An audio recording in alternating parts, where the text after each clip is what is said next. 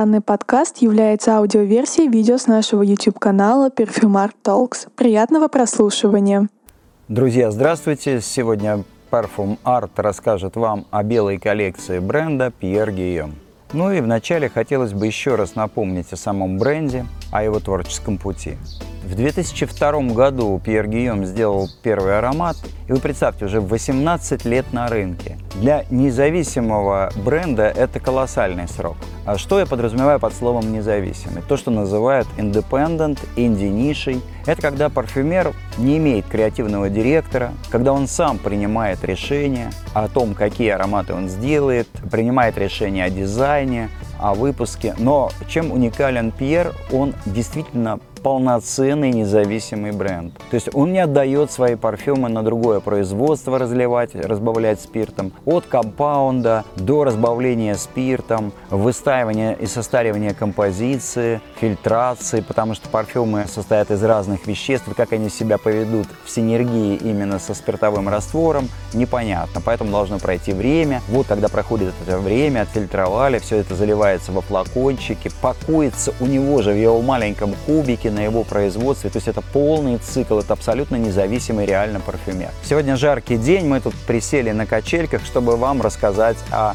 белой коллекции Пьера Гийома. Что я еще хотел бы добавить о бренде? Конечно же, к Пьеру приходили инвесторы. Конечно же, они предлагали ему сотрудничество и инвестиции, чтобы вывести его бренд из нишевого дивизиона в массовый. Но Пьер отказался и правильно сделал, потому что мы знаем, чем это заканчивается. В лучшем случае это получается Джо Малон, когда в Мэри Джо вошел суперинвестор Estee Lauder Group, и бренд продолжает существование. А в худшем случае бывает так, как вот не буду называть один бренд, пришли, купили права на имя, купили права на сами парфюмы, бренд положили в папку, и не обязательно это какой-то злой умысел, типа у нас есть свой завод, а мы покупаем ваш завод, чтобы вы не работали. Нет, иногда бывает просто кризисы, какие-то там сложности, и люди посчитали, что этот бренд не готов из их портфеля там к новому существованию, к новому плаванию, а деньги лучше там вложить в более продаваемые, более массовые, которые есть в их портфеле проекты. Вот, так бывает. Но мы вернемся к тому,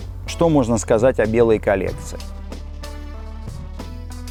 Итак, первый аромат Swim SX. Само название аромата нам говорит о том, что это бассейн.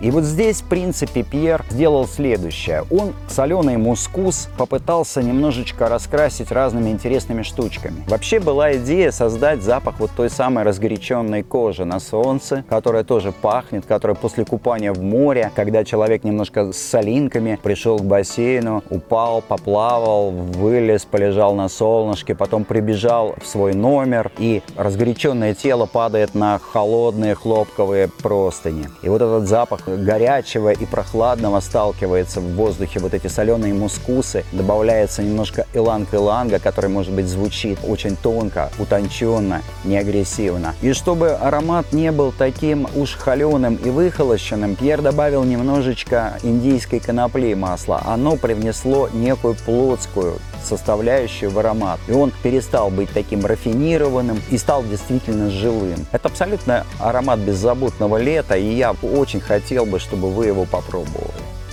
Следующий аромат у нас называется Sensuality. Он состоит из двух слов. Sensuality чувственный и сан солнца. Он тоже напоенный солнцем. Вот представьте себе лимонный крем такой сладостный, который вы наносите себе на кожу. Вот так выглядит этот аромат. Это тот случай, когда цитрусы колючие, достаточно металлические, заставили стать буквально солнечными пушистыми зайчиками. И он может быть в жаркую погоду, вот как вторая кожа. Вы можете обнаженным ходить в этом аромате, вы как будто бы в легкой одежде. А вот, как ни странно, поздней осенью он может быть очень теплым и укутывающим вас. Действительно, сенсуалити, чувственный солнечный аромат. И сандаловая составляющая, которая в базе, она действительно такая, вот знаете, молочно-цитрусовая, как вот молочно-цитрусовый крем.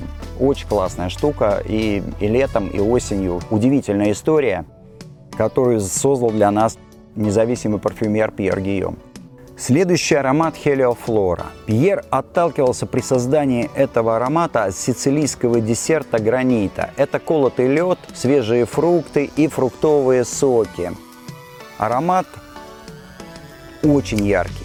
Он очень яркий за счет того, что это буквально мангово-ревеневый сорбет. То есть вот если иногда с рубленым базиликом, иногда продают такое мороженое, там, например, манго, маракуя, базилик, или там манго, маракуя, мята. Вот как раз вот про эту историю и этот аромат. Он настолько сочный на старте, с абрикосом еще плюс. И вот этот аккорд абрикос-базилик, который здесь присутствует, он и дает эти интересные эффекты, которые похожи на манго и на маракую. Очень классная штучка. И как оппозиция в базе вливается сандал и медовая будлея. Это дерево бабочек, пахнет пьяно-медово, вот так, аромат сладострастный, скажу вам честно. А, но он все равно легкий для восприятия, в нем нет плотности. У него постоянно есть движение слоев, его очень комфортно носить летом. А летним вечером, если на какой-то вечеринке вы будете звездой в этом аромате. Что еще хотелось бы сказать о белой коллекции? Ее появление имеет интересную историю. Пьер каждые выходные приходил в свой бутик, становился сам за прилавок и разговаривал с покупателями.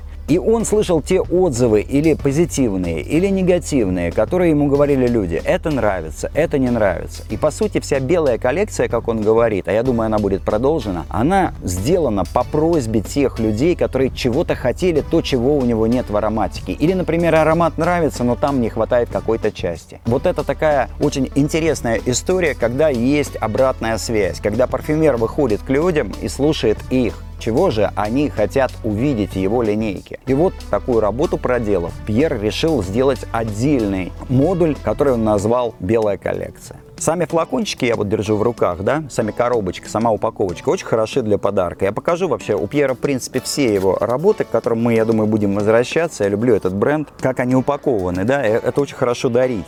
Здесь помимо коробочки есть вот такая штучка внутри, где лежит сам флакончик и вот такой буклетик которая рассказывает и о бренде, и про аромат. Очень удобно, то есть можно почитать, можно посмотреть. И сам Пьер фотография, ну, без себя любимого никуда. То есть хороший подарочек, это приятно дарить,